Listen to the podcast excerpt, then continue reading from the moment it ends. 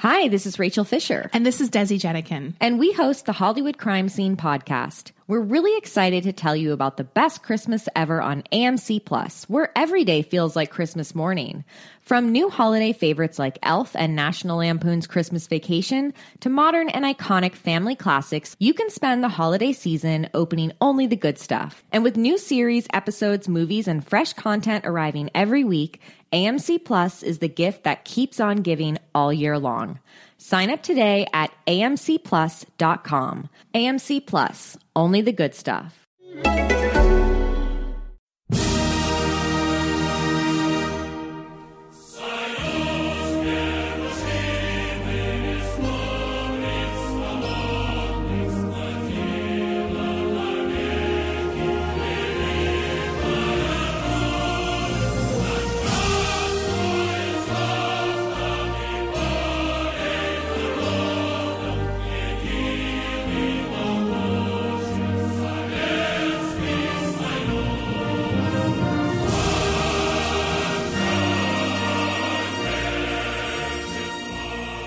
Hello and welcome to the Football Grad Podcast.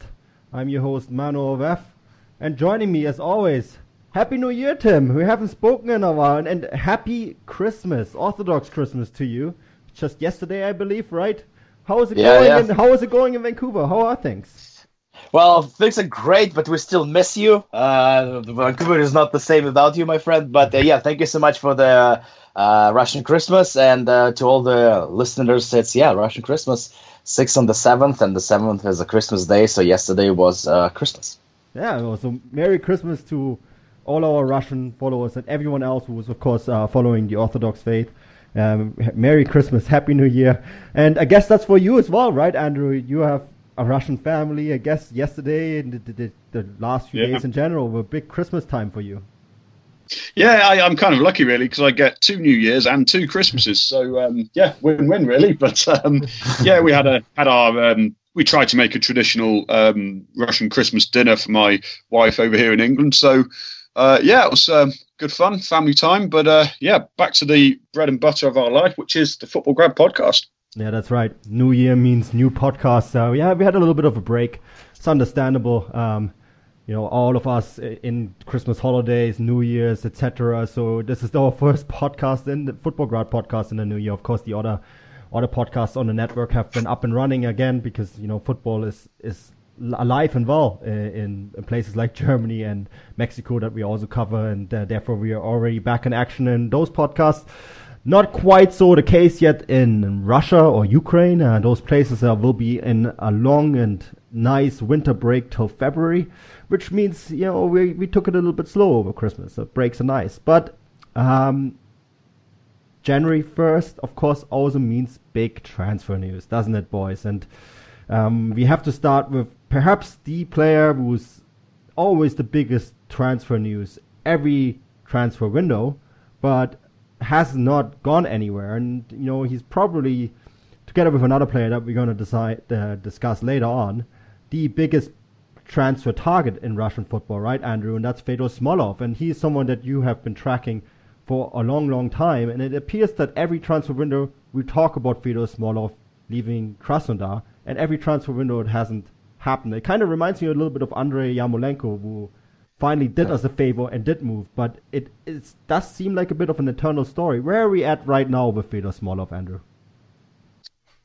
Well, you're absolutely right that it's a permanent link with him to Western Europe the last two years at least. Um, the, la- the latest it really is that he, he's not gone yet, but I've, I've seen a lot of heavy talk linking him to, almost disappointingly, to Zenit and Spartak. Now, I don't know how much There, there is in that, but the fact that the rumours are coming at all, however substantiated or not they may be, is is almost a bit concerning because he is, of the Russian national players, he is the most marketable player, I'd say, arguably, him alongside possibly Alexander Golovin or Alexander Kokorin, but something tells me Kokorin's not so motivated to move to Europe, whereas Smolov has made noises about it.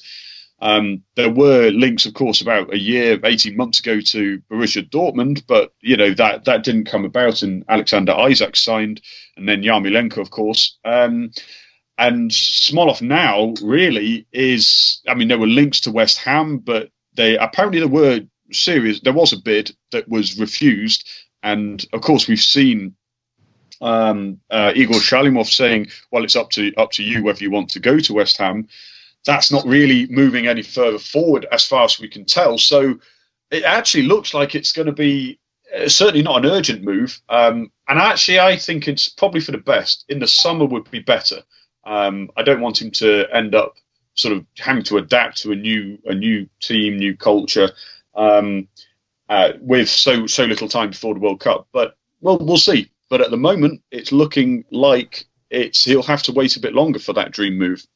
Yeah, Tim, you know, Zenit have signed Anton Zabolotny from uh, Tosno, and you know we, we, we speculated that that is probably the end of uh, Artem Dzyuba. Do they even need a striker like Fedor Smolov? When you look at the lineup, the way uh, Mancini is playing that team, it's often Kokorin at the very top, and Kokorin has been scoring like there is no tomorrow. Like, do they really need someone like Smolov? Uh, you know, make a big money signing like Smolov? Is that even something that's necessary?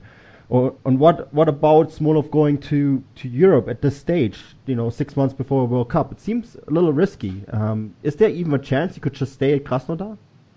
I think there is a chance that he can stay in Krasnodar or maybe staying in Russia, because I the, the what Andrew said, I have a little bit different vision of the whole situation. Uh, there was a bid from West Ham, and I think from what I heard, it was accepted by the club, but not by the player himself, because he was not sure about that move. So the financial side of things was okay with Krasnodar, and like Shalimov said, just go. But um, uh, Fedor Smolov is having questions because. because of his future, because of the, the upcoming um, uh, World Cup, and plus also the question, the choice of the club. There were some rumors, little rumors, even about Real Madrid. I don't know how much in this is. Uh, in terms of going to Spartak, this is not going to happen. He's not going to go to Spartak. It, even Leonid Fedun announced that. And the most possible outcome as of right now, or like one of the most possible outcomes, is Zenit, yeah, like you're right, Mano. And um, to answer your question, yes, every club in Russia, Uh, regardless if they can afford the um, the player, they would like to have Fedor Smolov, regardless of um, uh, what have uh, Zenit in in in the in, in their lineup. I think uh, if he goes to Zenit, it's a long term uh, transfer, like it's a long term project. He will play there for a while, and um, I think it's it's a very complex choice uh, for uh, Fedor Smolov and his agent, because the World Cup is coming up. Going to um, Europe, that was his dream, and he has been open about that. Yes, he wants to go to Europe and try it, but ahead of the World Cup, it's a bit risky, and that's um, and even going to West Ham or any other club, um, he he says really like there's a chance that he won't be playing, and he he knows he's been to Europe before. He played on loan in Feyenoord, and he knows that he will need some time to adapt to the new league, to the new um, to the new.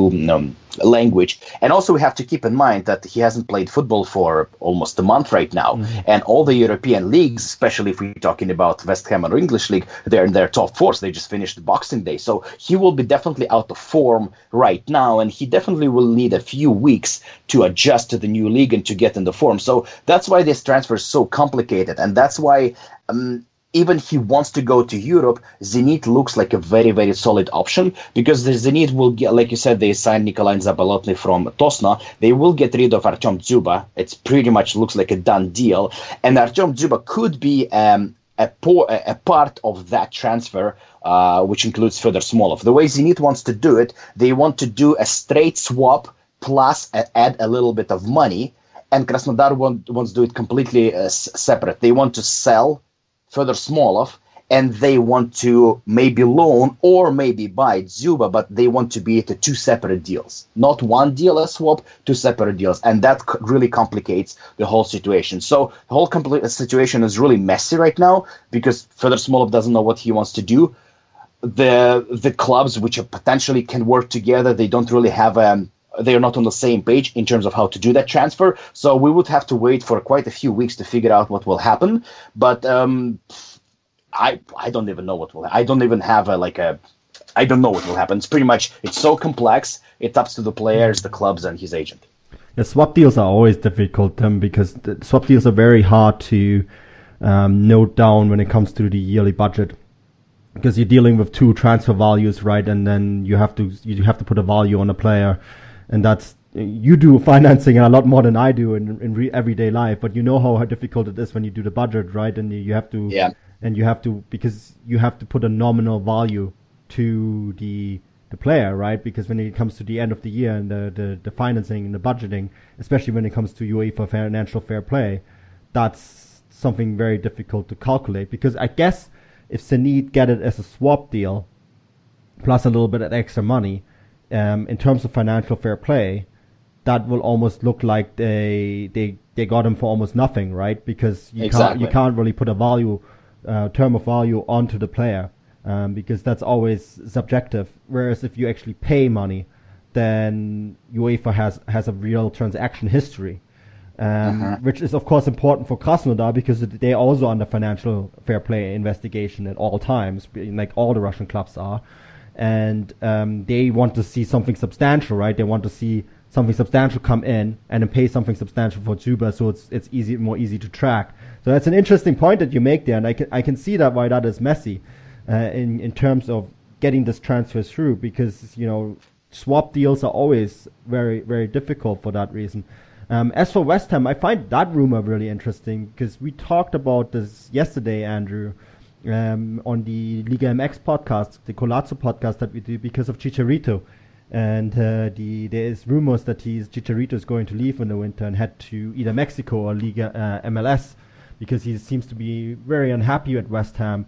And that would completely open the door for um, someone like Smolov to come in. They, the two are very different forwards, I I think. Personally, I think they're very different forwards. I think Smolov yeah. is better suited to play in England because he's he's a bit more powerful. Chicharito is more of um, not I don't want to say false nine, but he's not um, he's not that powerful forward, right? So it's that's an interesting development, and I could see um, depending on what happens to West Ham, because there's a whole bunch of tangibles that take place right now because West Ham need to sell players in order to buy. And they, there's, of course, the Reece Oxford story that we track over at Gegenpressing. So if Reece Oxford gets sell, sold to Gladbach, that would be an eleven million euros available right there. If Chicharito goes to M L S, that would be for the money available right there. And I, I can see all of this going in various different directions. And, you know, maybe to finish off the West Ham story, Andrew, you follow the English Premier League more than anyone else. They definitely need a striker, don't they? Well, they they certainly need a consistent striker anyway. I mean, West Ham have bought a quite astonishing number of strikers in the last ten years. I, I can't, I, I don't remember the exact number, but it, it averages at about having bought three or four strikers every season, and very few, if any, have actually been consistent at all. Um And yeah, like you say, Chicharito, I, I never really thought West Ham was the right move for him anyway. But um, I think if he goes, then they have to they have to replace him. Uh, and like you say, I actually do agree. I think Smolov's physical and um, mental attributes would lend himself well to the Premier League. Um, I personally hope he doesn't go to West Ham simply because I just think they're a car crash of a club, and um, with a relatively cautious manager like David Moyes in charge, I worry that um, Smolov would be asked to turn into more of a, well, I, I know it sounds a bit of a strange term term to use, but a defensive forward, if that makes sense, you know, mm. working hard, pressing too much with his back to goal too much. Um, but anyhow, um, yeah, if, if it's maybe as a stepping stone, it could be a good move, but he's getting a bit late in his career to use a stepping stone club, but mm. who knows? Maybe that's the maybe that's what he'll end up thinking. The appeal of London is an obvious one, but yeah, I mean, it, certainly West Ham would do well out of that move. Smolov, I, I I'm on I'm on the on the fence on this one really for him, whether it's a good or bad move, but I, I'm not so sure it's likely to happen simply because the interest was there, the bid was there, like like Tim Tim said as well. And if it's if, it, if it's all gone quiet relatively quickly, I'm I'm just marginally surprised. But anyway, certainly could do with him. No, well, well that's, I guess we'll put this under the wait and see category and note this down as Zenit being the favorite to land him in the end of the day, with Artem Dzyuba going the other way. But uh, we'll we'll keep a, we keep an eye on it. The, the January window is always exciting times, and lots of things can happen. And it's not over until the final clock strikes, I believe, on December uh, on January thirty-first. Or is it February first? I mean, when does the window close in Russia? Is it is it the same than in the rest of Europe, isn't it? January thirty-first? No, no, it's different. Of, it's, is it it's twenty-third on, of February, I think it is? Something like that. So even if the deal doesn't happen in January, that means that the transfer still could happen in February with him going to Zenit. But you have to remember there is a date, a final date for UEFA to register your players, which yeah, I believe yeah. is January thirty-first. So, you know, for Zenit to register him for Europa League, I think the deal has to be done on January thirty-first. So I think that's that, true, that's that, true, that's true. That would be the deadline to keep an eye on. So yeah, we'll, we'll keep an eye. Fedor Smolov, uh, some, someone that uh, always keeps us interested, and someone who is, of course, always big news. But I, I want to stick with strikers, and uh, this is a, this is a story that, you know, to, to a lot of, to a certain extent, has surprised me a bit. And this is, uh, of course, your club, um, Tim. Ze Luis, uh, he is linked with a move to Brighton. Now, he hasn't exactly shot out the lights in for, for Spartak this season. Uh, ten games, two goals, six assists. Um, not exactly fantastic numbers. Yet Brighton are offering twenty million euros, I believe, to, to sign him. I mean, uh, I could see Spartak jumping on this opportunity to sell him, but at the same time, There isn't, there doesn't seem to be a done deal or even close to a done deal, and Spartak are even trying to keep him. What's the latest on that? Uh, well, you, you, you're absolutely right. The, the twenty million comes from his buyout clause. From what I understand, that's his buyout clause, and that's why um, this number is around twenty million dollars, uh, dollars, and Spartak wants to keep keep him, and they say, listen, if you want to buy him, pay out the buyout, buyout clause. Um, and I'm not sure if an English club prepared, well, I don't know, maybe English club, I don't know how much money they have, especially Brighton. I don't really know much about uh, their financial situation, but um, pretty much to me it looks like it, the Spartak will go for it only if it will be a, buy, a buyout clause, which is twenty million. Um, as a, like, from his perspective, obviously that's a brilliant move for playing in England, and yeah, it's, it's good for him. So on, if I was in his shoes, I would probably, you know, try to go. As a Spartak fan, I don't want him to go. To, he's such a key player, and even if you said that he wasn't, he didn't play that much uh, this year, uh, he had an injury, and it was a weird injury. It was like something pulled muscle in his in his stomach. But I also heard that um, he has some issues, like um, with his health, uh, daughter's health back home. And that's been a big part. That that is, has been going on for uh, for a year right now, and it, I know it's very very hard on him because he lives in Russia, he plays in Russia, he makes money in Russia, but his heart is back home because his daughter is having some health issues, and that has been a really really big um, psychological problem for him. And like he, he, the club doesn't really talk about it. I know he doesn't want to talk about it, but people heard because he goes sometimes back and forward just to visit uh, the daughter, and uh, so that's why that's why he hasn't been playing that much because of the injuries and because of that situation. So if we stay away from that whole situation, he is a very important player for Spartak. He is the key player, like the uh, the trio of of, of forwards, Ze Luis, Luis Adriano and Promes is the best striker in, uh, in the Russian league. He's part of that, so he's a key player for us, and I really don't want him to leave. But at the same time, again, like I think, I think the deal is fairly unlikely, just because Spartak wouldn't sell him less for than twenty millions, and I don't, I don't think Ze Luis is worth twenty millions. Yeah, I, I would say twenty million is a lot of money uh, for, for Ze Luis. Um, the question, of course, is Andrew. If Brighton, and we're talking English Premier League, so the, the money is always silly, um, even for teams that have been newly promoted. I assume, Andrew, that Brighton could spend that kind of money on Ze Luis. The question, of course, is do they want to or do they need to? Well, I mean, to be honest with you, Brighton, uh, they certainly could do with a, a proven goal scorer. And actually, I I mean, I hear what Tim's saying about Ze Luis being uh, an important part of the, the forward line, and I, I certainly certainly second that. I think he's a I think he's a very, very good player. I think he's underrated in a way because a lot of people judge him, seem to be judging him anyway, purely on statistics, because he doesn't yeah. he hasn't actually got a cracking scoring rate, but I really do think if he was bought by Brighton, he would be the main striker and he'd be in the team Every every week. He'd be the focal point. I actually think he would score quite quite well in the English Premier League. Um, I mean, could Brighton spend that much money on him? Well, they they haven't I haven't spent a lot of money in the past simply because they're not a huge club and they've only just been promoted uh, to the Premier League. Of course, they spent um, something like ten million euros on a goalkeeper, Matt Ryan, from Valencia in the summer. Um, and a twenty million, it would be a big outlay for them. Um, but, I mean, if they if the interest is genuine, then I think there could be some legs in the transfer. But it's it's like um, it's like Tim says uh, about Ze Luis. He, I mean, actually, in today's today's world, I'd say twenty million is is probably not far off for him. Probably isn't worth quite that much in reality. But you know, we're not talking about reality. We're talking about modern football here. Um, and you know, if I'd say actually, it would be a good deal all round because for twenty million, um, that's a lot of money for Spartak. And yeah. Yeah, it would be a big miss, Tim. Um, I absolutely agree with you on that. But I think he's the sort of player that, without being rude to him, you probably could replace him um, or reinvest that money, you know, elsewhere somehow. Um, you know, Luis Adriano. If it, a lot would then depend on Promes.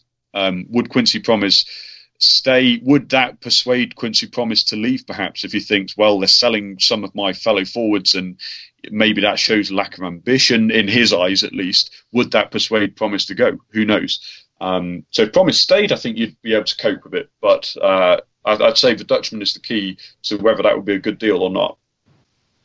Yeah, I think the, the, the big question is, of course, too, um, we have to remember um, Spartak are still in the Europa League, right? And that's a competition where they really want to go deep in. And, and Tim, you know, if you sell uh, Ze Luis for twenty million euros, you will have to bring in a player of equal caliber. You will have to sign a forward in the winter, which is always very difficult, right? And like like Fedor Smolov, for example. Like Fedor Smolov, for example. Um, other than Fedor Smolov, is there any talk about bringing in another forward? Yeah, there was the, the talk, and I mentioned it on the previous pod, and, uh, pod, and it, that was going for a few weeks right now. Uh, Tumasi from Astana, you know him, right? Mm. Yeah, yeah, Tumasi. He's also linked with a bunch of uh, Bundesliga sides. Uh, Stutt- uh, yeah, so, Stuttgart, for example, are very interested in him. Uh, uh, but, but yeah, like he he's not really like for like replacement would be for Ze Luis because he's more like a replacement for Promes because he plays the same kind of uh, role. Uh, but that's that's that's it on the on these in terms of strikers rumors on Spartak, and um, yeah, we have to see what will happen to Promes. I think. At this point, it's it's unlikely that he will leave, but there's always a chance because um, Coutinho left and uh, to to Barcelona, and Promes has been linked with Liverpool, so that kind of helps. But I still think and hope that Promes will stay um, for a little bit longer in Spartak because he said it privately and he said it publicly that he is happy. He is happy in Spartak, and he said it many times. He's happy in his life in Moscow. He's happy with the style of play he's playing, where he's playing. Uh, he says he only wants to leave to a big club, and Spartak says that they can only get him if they uh, use um, the buy- buyout clause, and the buyout clause is thirty million for Europe and fifty million for China. So again, like a big club would have to come up with this amount of money and just um, activate the buyout mm-hmm. clause. Liverpool have money right now, but um, given Promes' performance in Champions League, especially against Liverpool, would they be interested? Question mark. Yeah, that's a big question mark, and I know because our our our lines to L F C are always hot, and uh, the the latest is this is what I heard yesterday. They are considering the options. They are looking through the various players that they have looked to in the past. And apparently the word is the player that they are trying to get to sign as their new number ten is someone that is not in the press.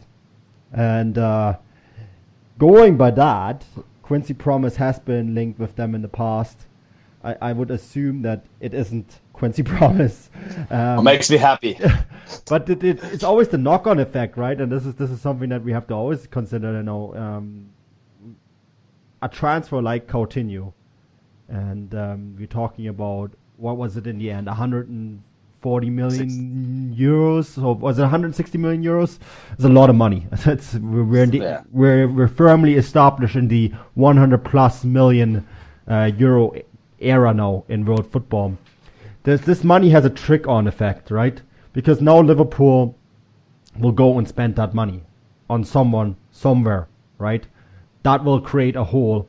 And some club somewhere somewhere in Europe, who then will also try to fill that hole with a player, some at some club somewhere in Europe. And that makes January um, all of a sudden very interesting. We have January ninth right now, five p.m. We have another twenty-one days of this, guy, boys. And, uh, you know, th- I was saying this. I think there was a big story that broke a um, few days before for, before New Year's. And uh, I was thinking, it's like the transfer window hasn't even opened yet, and we're already talking about all these kind of deals.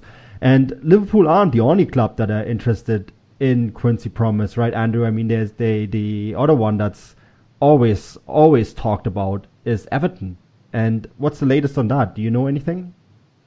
Well, I, I don't see I don't see the Everton move, if the, if there is one indeed happening, until they've offloaded at least two or three more of their players. But they are actively looking to do that. Um, Umar Nias is uh, likely to be on the way out. Uh, David Klaassen, they signed for twenty-five million last summer. Um, yeah, former Ajax captain, and he's basically flopped completely. Whether that's his fault, whether the manager's not used him correctly, I, I haven't watched him directly closely enough, but the point is that he is seen as dispendable nowadays. Now, if they were to sell Klaassen and get some money back for, um, for Nias, then they would have enough, probably between those two transfers, to table a reasonable bid for him. But I... and this is, might just be my gut instinct, but I don't see it really happening for a number of reasons, but one of them simply being that they will probably now have a slight distrust of the Russian league. Because, I mean, mm. Umar Nias, I thought, was a very good transfer. thirty million even two years ago, when eighteen months ago, whenever he joined, was actually, I think, a reasonably reasonably good value, but he's just not worked out for them. He's scored a few goals this season, but he's he's seen as a as a, a basically as a failure, which I think is very unfair on him. Um, but on the other hand, Promes does have the advantage of international European reputation. Um, so, I mean, t- in summary, I'd say I very much doubt he'll move to Everton. Liverpool, I could see as a move, and I think it would be a brilliant move for them, because, you know, he you couldn't you'd imagine he would go for. But Promes would go for not much more than forty million, maybe. Um, and I'd say Spartak would be lucky to get that much, perhaps. Um, and that's great value. Um, and bear in mind, you mentioned the Coutinho money. They have spent half of that already on Virgil van Dijk, but that still leaves um, sixty, seventy million effectively for Liverpool to spend already. So I think there's a lot of legs left in that. But whether it will happen, I'll have to wait and see. Was the Virgil van Dijk money? Uh, this, this is slightly off topic, but I thought that was earmarked from last summer. Um, and the... Well, I mean, I, I'm I'm sort of loosely saying that simply uh. because it's happened happened now. Whether it's it is included in the budget for last summer, I more in-depth Liverpool experts will have to answer that one. Yeah. But I think um, the fact that the transaction has happened now, I don't know quite how rigid um, uh, F F P is with exactly when transactions go through. I would imagine that mm. they would probably want to be careful before spending one hundred forty million on top of the Virgil van Dijk money. But anyway, we'll, we'll have to wait and see. The point is that there is money there for them, uh, and I think it would make a lot of sense all round. It's definitely within the calendar year, Andrew. Uh, this is this is where P S G tried to cheat a little bit the system uh, with you know signing a, a, signing with Mbappe, right? Um, they signed him on loan and then uh, tried to argue that the deal wasn't completed till next year, and then UEFA was like, "Well, we'll see about that." So this is this is actually a deal that's still investigated. So it's it's a tricky one, but I believe the Virgil van Dijk. Um, it doesn't matter if you sign him in the summer or in the winter; it will be within the uh, within the season. Right. So within the and UEFA uses a five-year, uh, kind of like the five-year coefficient, and they use that uh, to determine how much money was spent, and how much money went out, and that's how financial fair play works. So yeah, it's it's an interesting point, and I think you know I think there is enough money to spend on a number ten for L F C. We'll see who that will be and what kind of impact that will have, and um, you know how that will affect not only this podcast, but all the other podcasts that we have, because I, I think uh, the next twenty, twenty-two days or so will be very busy um, discussing all the stuff that's resulted out of Coutinho. Same, same if it was the case with Neymar, right? Uh, when Neymar was sold to P S G, that had a huge impact on Borussia Dortmund, which had a big impact on Football Grad, which had a big impact on all the stuff, because like was Yarmolenko then. Yeah, Yarmol- exactly. Yarmolenko was part of that chain uh, of the dominoes that fell. So we'll have to see how the dominoes fall this time. But I, I want to stick with Spartak, Tim, because you are about to sign a new defender, and that is that is something that is about time. Um, a Brazilian, by the by the sounds of it. Uh, tell us, who is it, and what do we need to know about him? Exactly, that's a fairly um, a new rumor. It's been going for probably a week or so. Um, uh, this transfer is linked with uncertainty with uh, the future contract of Serdar Tasci, mm. who has been our main uh, central defender. But he, uh, you, as you know, Manu, he he's German, but he has uh, roots uh, Turkish Turkish uh, background, and he had quite a few offers from from Turkey. And from what I understand, he had an offer from Trabzonspor, uh, where he can make. Uh, even more money than he makes Spartak. I think he's on two and something million. Like, he has a very good contract mm. here. He uh, gets even uh, another contract from an offer from Trabzonspor. I don't know how much truth is in that, but those are the rumors. So that's why Spartak has been looking for central defenders. Uh, they uh, they talk, they spoke to Roman Neustädter in the end of the year. Looks like this didn't move forward, and now they switched to a new target, which is a, a Brazilian defender from Santos. His name is Verissimo. He is a significantly tall Brazilian. Uh, defender who again looks like it's like we talked about dominoes effect again. It's strictly linked to the situation of the uh, Serdar Tasci contract, and um, so that move, like we have right now, uh, Georgi Zhike, which is a Russian national player, and he became the leader of Spartak defense. Um, he plays right now with uh, Serdar Tasci, and they have two backups, um, mm. Kutepov and Salvatore Bacchetti. So it's a good combination in terms of uh, the, the limit, uh, one Russian, one foreigner player. So if one foreigner players would leave, um, it kind of would make sense to replace it with the foreigner players. And at the same time, if needed, they have Kutiepov if they need to have two Russian players. So it's again, it's it's a deal which is an interesting one um, for Spartak fans. Um, We will see. We would have to see, wait and see what will happen. But apparently, today is the final uh, stage of the conversation between the Spartak and Verissimo's agent. And if they come to conclusion, um, the transfer will start happening. So today is the deal, and promo- in the next couple of weeks, we will update the listeners on what's happening with uh, this transfer. So, from what I've seen, is it's eight million euros, right, for Verissimo? Um, so, yeah, I heard something like that in that figure from F C Santos. Uh, that's an interesting. Uh, I mean, you know, signing a Brazilian, and uh, when it comes to Brazilians, especially in Eastern Europe, it's it's always key to, to have a bunch of them. It seems, and for for for Spartak, uh, they have. I mean, they have recently signed Luis Adriano, Pedro Rocha from uh, Grêmio, right? They already have Fer- Fernando in the squad as well.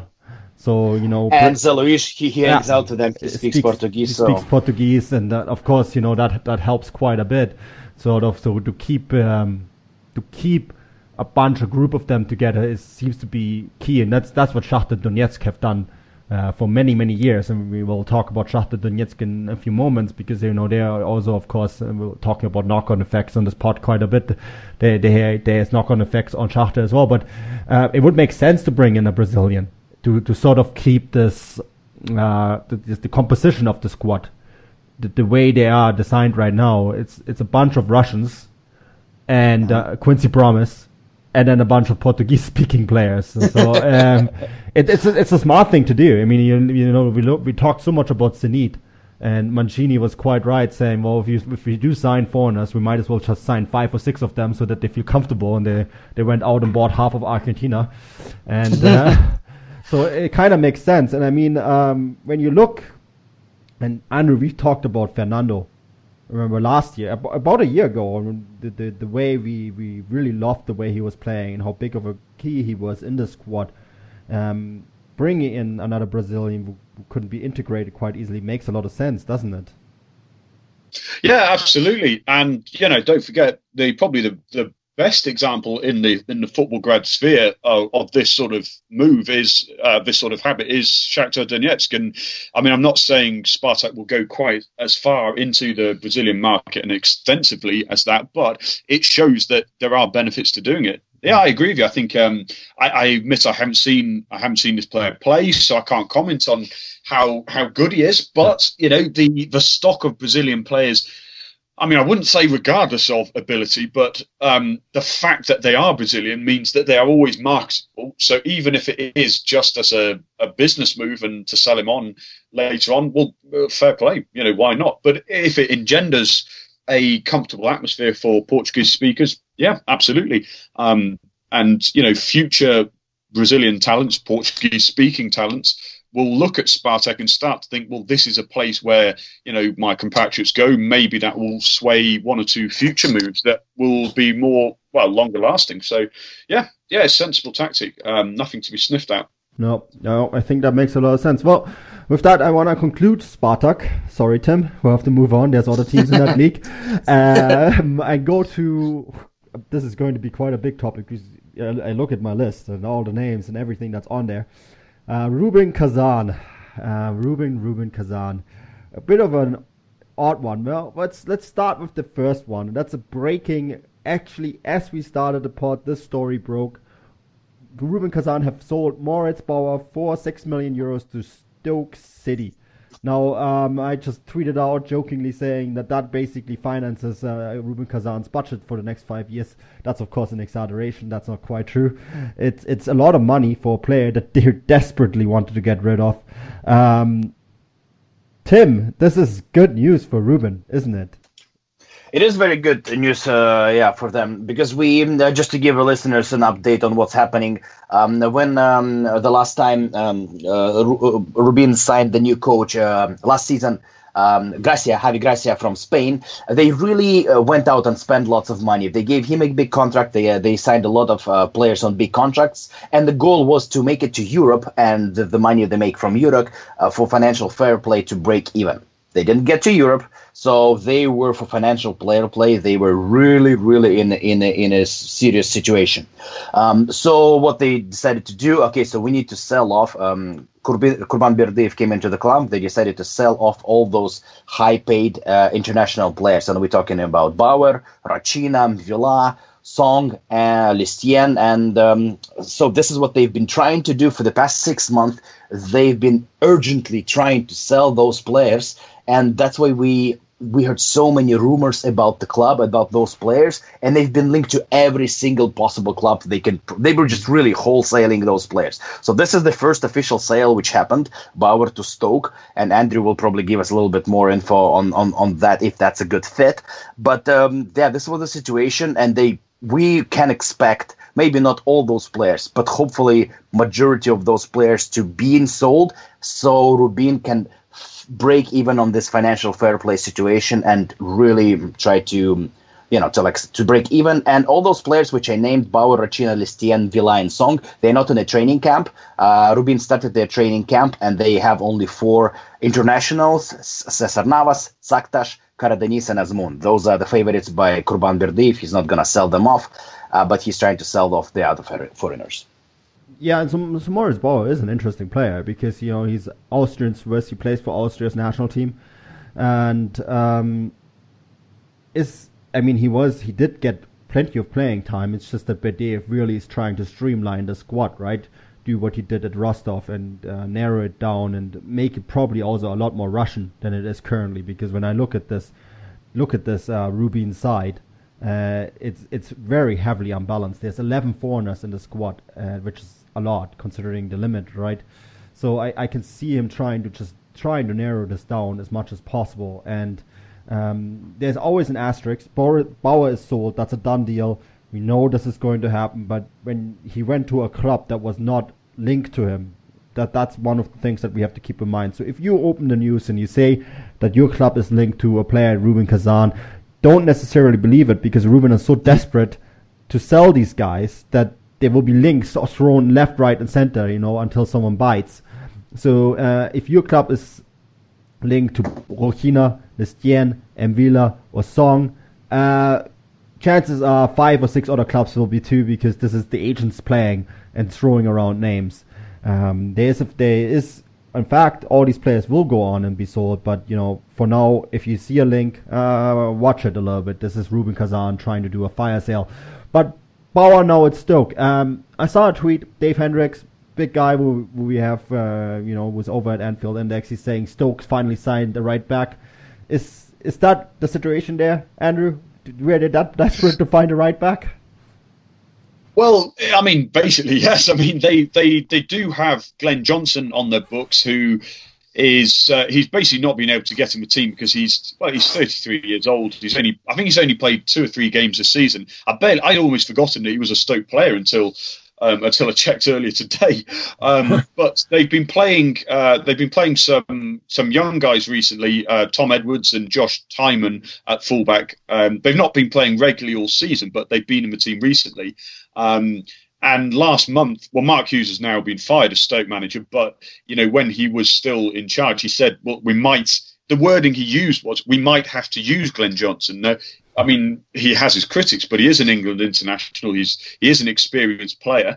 Um, and the fact that he was saying we're going to have to use him tells you really that their most, the only senior right back in the squad is not, not in favour. So, um, Bauer's definitely made a good move for himself because Stoke are low down in the table, but they do have they do have enough quality in their squad to avoid relegation with the right guidance. Um, don't forget, they've got players the quality of Xherdan Shaqiri, um, Ibrahim Afellay is in the squad, um, Miram Diouf up front, uh, Jesse up front, you know, former Real Madrid player, Bruno Martins Indy. They do have good players. So if he joins that squad, he will fill a very important role in the defence, and he won't have that much competition at the moment. So, um, yeah, pretty pretty important signing for Stoke, really. Yeah, that's that's an interesting signing for sure.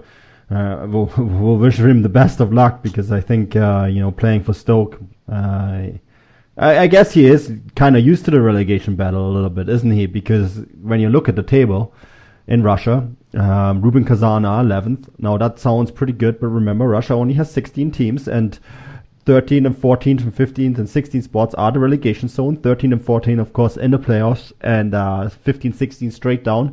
Now Rubin Kazan are only two points ahead of Amka Perm. We don't know what's actually little side story. We don't know if Amka Perm actually can continue in the second half of the season because they have run out of money. This is the same old story with budgets, et cetera. We spoke about this a while ago on a pod, so listen back to that. But yeah, it looks like uh, we don't know if Amka Perm will actually finish the season, but let's pretend they do. Um, that means that's only two points between Amka Perm and Rubin Kazan. Now, Berdyev is doing an operation on the open heart in the middle of the season, shuffling the squad. That's risky, isn't it, Tim? Because two points is not a lot of, cu- not a big cushion um, to the drop zone. Absolutely, yeah, I agree with you. They're like in this um, unfortunate position because before the beginning of the season, everyone was saying, okay, so uh, Kur- Kurban Berdyev is back at Rubin Kazan, and Rubin Kazan will be at least um, striking for, for Europe. But as you say, they're eleventh, only two points from the relegation playoff. Uh, but at the same time, we have to keep in mind that then um, Kurban Berdyev arrived Um, to Rubin Kazan, uh, we need to remember that the summer break is fairly short in Russia. And plus that whole situation with financial fair play, he was not sure um, which players will go and which players he can still use. And it was a little bit of a mess, not a little bit, it was a mess before he joined the club. So right now, he, I think he figured it out. He doesn't want to use those expensive players, which we just went through. He will stick with his core, like he did with, uh, in Rostov. And now he has a few months to get them uh, straight. So I think Rubin will be safe in the end, and maybe they will even get closer to the Europe. Uh, but um, uh, obviously they're underperforming based on the expectations which they had in, in the beginning of the season. But um, like I said, I think Kurban Berdyev is one of the best, if not the best coaches in Russia. Uh, I mean, Russian coach. He, I think he will get it, get it right. Uh, and good for him that he has time. He has a couple months. They're not in, in Europe. And uh, he has pretty much three months. And people have been saying, especially players, especially defenders, he actually walks them hand to hand and he shows them where they need to be. So right now he has three months to walk his players around the field and do all the tactical training with his um, mm. beloved and uh, trusted players. So I think they should be fine, even they're right now in uh, unfortunate, in a tough situation. Yeah, yeah. You, you mentioned something very big there. Um Kurban Berdyev is, of course, a tactical mastermind, right? So tactics is a big thing. The summer break is very short. The winter break is when they do all the big work, right? So we'll yeah. see, I think we'll see a very different Rubin Kazan side then we'll we'll see in, in the second half of the season. So yeah, I think you're quite right. I think they will be all right. Um, boys, I want to move on to a guy, Vladimir Gabolov, who uh, has probably made the move of his life. Oh, you know, he's won the lottery. He's he's he's done it. Uh, he's left Arsenal Tula uh, to join Club Brugge in Belgium. Um, Andrew, this is this is a fantastic move for a goalkeeper in the twilight of his career. You know, it's, it's a storied keeper who's moved around quite a bit. Big move for him. Um, we were saying off pod, this this could be the opportunity for him to actually win a league title. Brugge are first in, in Belgium, and um, it looks also like they want to they brought him in to play him because they sold their number one keeper just before they brought him in. Want natural, healthy-looking shine and voluminous curls and waves that make you look like you just stepped out of a salon? It's easy with Conair Jumbo and Super Jumbo Hot Rollers. These twelve ceramic flocked rollers heat up in just eighty-five seconds. And because they're infused with ceramic, they transfer heat evenly for big, bouncy, long-lasting curls. Twice the flocking of competitive products means more heat protection. Wire clips ensure a secure hold. Makes a great gift for yourself or someone special. Go to Conair dot com for Jumbo and Super Jumbo Hot Rollers now. It wouldn't be the holiday season if there wasn't candy, right? Celebrate the holiday season with the Holiday Crush. They've sprinkled candy with a holiday theme and fun-packed challenges every week for five whole weeks, finishing on January fourth. The more challenges you complete, the better your chances of unwrapping delicious rewards. So, are you ready to crush the holidays? Play the Holiday Crush now. Download it from the App Store, Google Play, or Windows Store for free. Terms and conditions apply. Well, it's it's absolutely stunning. Um, I mean, he, he's either got the best agents of all time, or um, just simply got got very very lucky. I mean, yeah, we were we were comparing the merits of, of playing in, in Tula and playing in one of the most beautiful cities in Europe, and uh, with all the breweries and the architecture um, uh, in in Bruges. So yeah, he's certainly got himself a. a nice move. But like you say, it doesn't look like it's just simply a comfort move. Um, you know, just for a, a change of scenery, it really does look like he is going to play. So, um, I mean, the, it, there's so many interesting elements to this one because, I mean, I don't know what the fee was or even if there was a fee, but certainly it won't be a, a big headline breaker to most people. But you look at the evidence, he's thirty-four years old. We were saying, weren't we, he's just, he's, you know, being in the Russian national team squad recently, and to move however much it looks like he will play, there is a bit of a risk that, you know, he will he have a drop in form? Will he be seen by Chichesov? And therefore, possibly, will he miss out on the World Cup squad? Um, I, I, I'm assuming, really, he's not so bothered about that because he has made a great career move from a club point of view. Um, I mean, it really came out of left field, didn't it? I don't think any of us really expected that. Um, but uh, yeah, fair play to him, um, and uh, and well done his agent. Yeah, Tim. The the story is that he that he negotiated this deal himself and actually paid money so he could move. Um, this this has been a big story in Russia, not because you know because he moved for to a big club, but he moved abroad at, at a relatively high age. Uh, he did this off the back of actually being nominated to the Russian national team. And he did it to a club that not very many people expected. This is something that has been turning a lot of heads there, hasn't it? Absolutely. Uh, he did an absolutely uncommon thing uh, for a Russian player. Russian players are usually getting criticized for not uh, trying uh, to go and play in Europe because they're so comfortable and in, in Russian league. And because of the limit, uh, the foreigners' limits rule, Russian players make really good money. So they, they make good money, they can support their families, they can build a career um, after football. And so it doesn't really make sense for them to go into something in an uncomfortable situation and make less money, and also learn the new language, and also don't have any guarantees that you will be playing. So what Vladimir Gabulov has done is absolutely left field. Like nobody does that in Russia. That's why it, it attracted so many, so many, so much attention, that that transfer move. And also, like uh, we we talked a little bit about that before the pod. What Andrew said is that he has been um, in uh, the third goalie. Um, in the in the national team, he, he has been called up as a third goalie.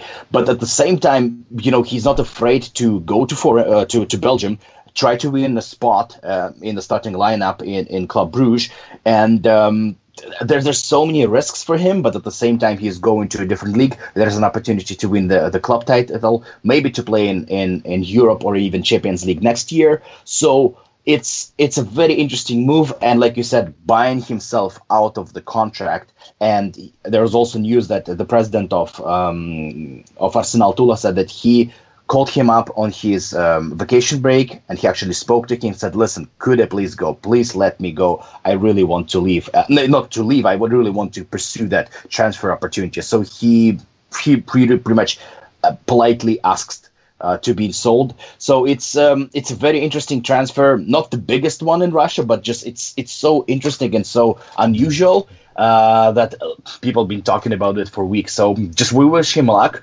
because it's something he, he did. He did a brave thing as an Osseti- Ossetian man, and hopefully he will play the rest of the season. Hopefully he will be um, he will be in a good situation. Yeah, we actually got the full story up on football grad dot com, so if you want to read up on that, uh, definitely do, do so. That's it's a really interesting story all around. But boys, I want to move over to Shakhtar Donetsk. We have hinted on the Brazilians. Uh, Fred. Um, this is the guy who was caught for doping and uh, has sat uh, out two bans. At the same time, has been one of the most interesting midfield players in the post-Soviet space over the last, you know, two or three years. Really, has all spoken out, and he's been linked with Manchester City on several occasions already. But he's spoken out yesterday, saying, "If Pep Guardiola calls, uh, or Pep Guardiola will call me soon to make a move happen." Um, I'm going to go with you, Andrew. I know you are Red Devil. Uh, I know that the the, the Manchester City is not exactly your club, but uh, you being in Manchester, uh, what is the latest they are do? I mean, I, they have Fernandinho, who plays on Fred's position, who also was signed from Shakhtar Donetsk, actually. And there's been a lot of talks that Fernandinho, that they, they actually want to bring in Fred now, because Fernandinho is getting older, right? Uh, to have him sort of as an understudy. What's your thought and thoughts on that? Well, I think it makes a lot of sense. Because, um, well, like you say, Fernandinho has been one of Manchester City's most consistent players. And he, he's been good enough to survive Pep Guardiola's revolution and still be a fulcrum of the side. Um, but, you know, it's not just it's not just Fernandinho. It's Manchester City's midfield. I mean, they do have one of the one of the best midfields, I honestly think, in world football at the moment, mm. with the attacking talents, with David Silva, Kevin De Bruyne. Even Yaya Toure is is having not exactly an Indian summer to his career, but he's he's playing a role um, from time to time, at least. Uh, Ilkay Gundogan, I know well from uh, his time in Germany, Manu. Um, but like you say, Fernandinho is thirty-two, um, and so it makes sense to bring someone in now, and not just someone, but uh, Fred, a proven European campaigner, uh, a compatriot of Gabriel Jesus as well, um, Danilo, Fernandinho. You know, they have a, uh, and Edison, the goalkeeper, they have a strong Brazilian uh, spine in the squad. You know, like we were mentioning earlier, it, it will help him settle in, and it takes the pressure off him having to come in and perform straight away, which is a demand that the English media and English fans always put on players that arrive in the league. So I think actually it would be a very sensible move to make.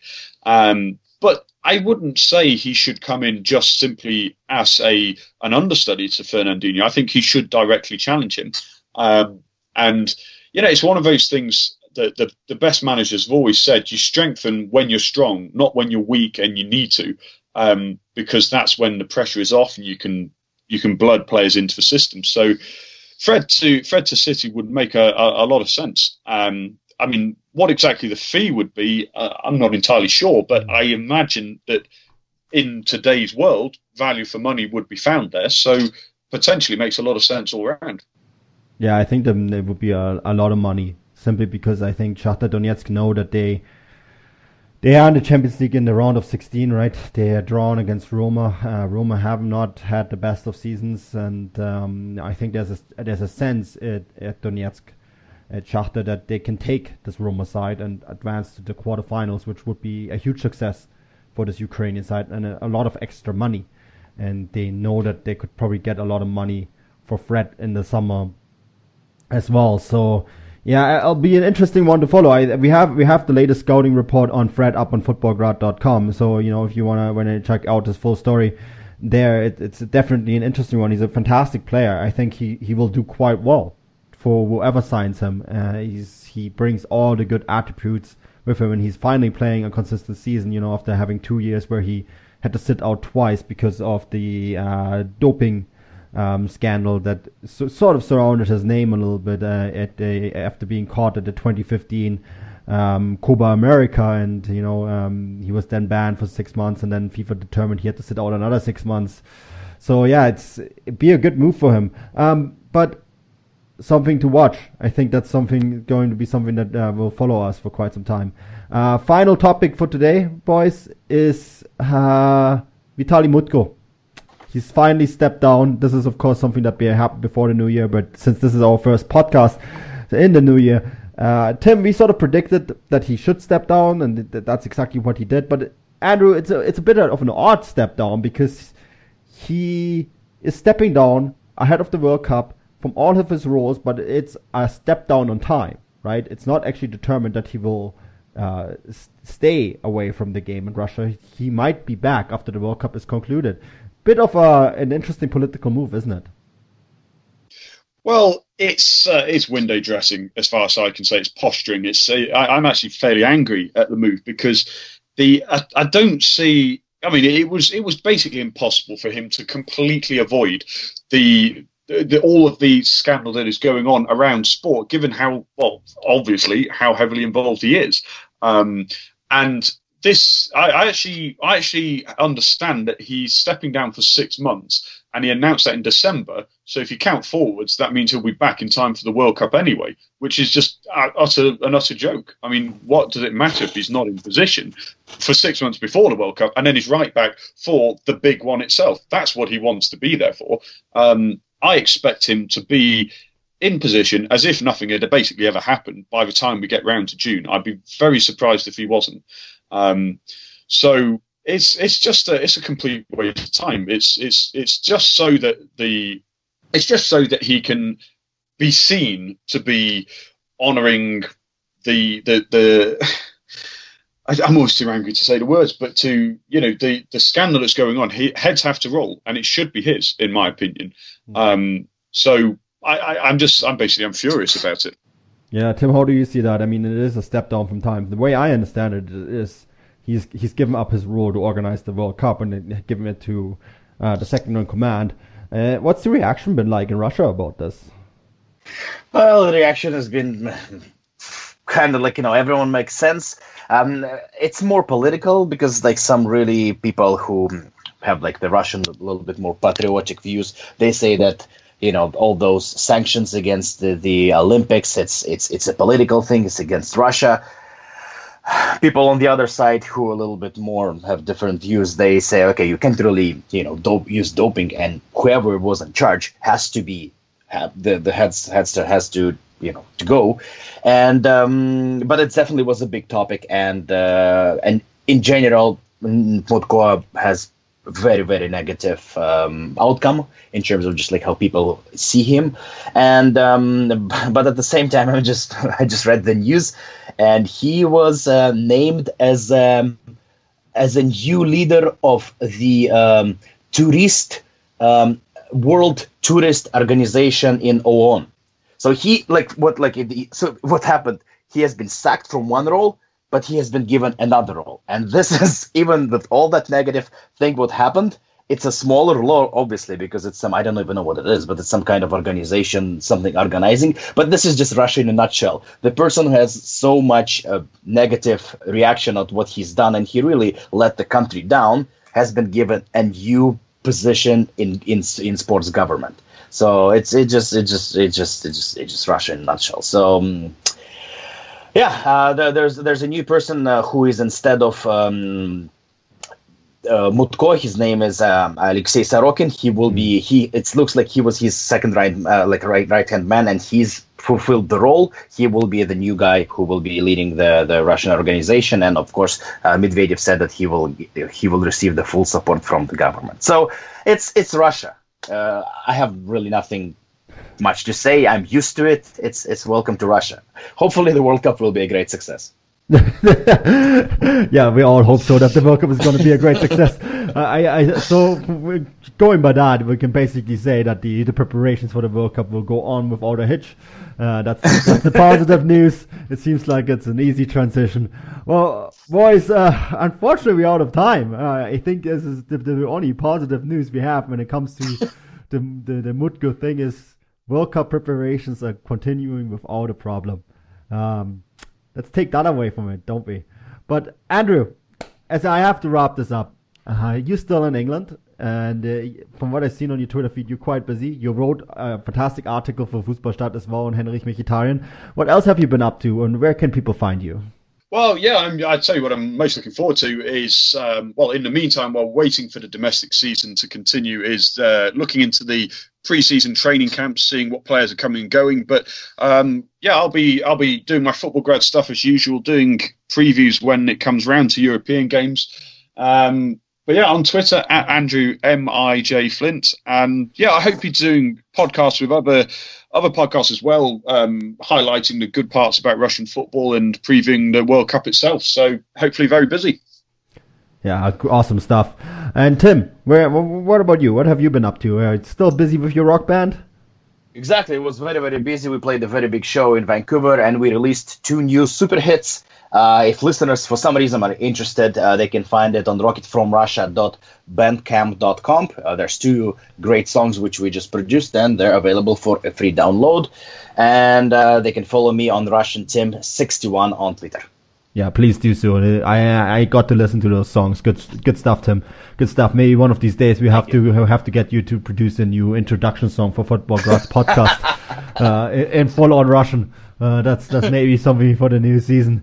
Oh, but until then, guys, um, thank you very much for listening. And um, I've been your host, Manuel Veth. As always, you can find me at Manuel Veth, and you can find this podcast, all the other podcasts that we do, Uh, articles, et cetera at Football Grad Live, and um, we are also on iTunes. So if you like what we do, leave us a rating, give us five stars because I think we deserve them, and uh, tell us, tell us, give us feedback too. And we always love feedback, and we love uh, to hear from you in general. So if you have any questions, et cetera, shoot us one uh, on Twitter.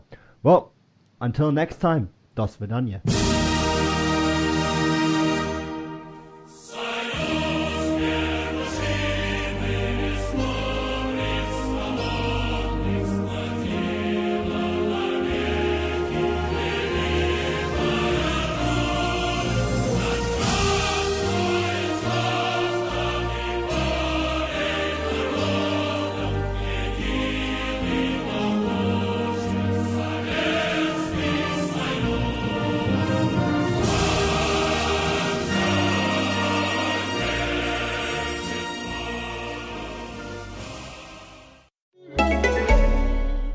It wouldn't be the holiday season if there wasn't candy, right? Celebrate the holiday season with the Holiday Crush. They've sprinkled candy with a holiday theme and fun-packed challenges every week for five whole weeks, finishing on January fourth. The more challenges you complete, the better your chances of unwrapping delicious rewards. So, are you ready to crush the holidays? Play the Holiday Crush now. Download it from the App Store, Google Play, or Windows Store for free. Terms and conditions apply. Thank you for listening to Believe. You can show support to your host by subscribing to the show and giving us a five-star rating on your preferred platform. Check us out at Believe dot com and search for B L E A V on YouTube.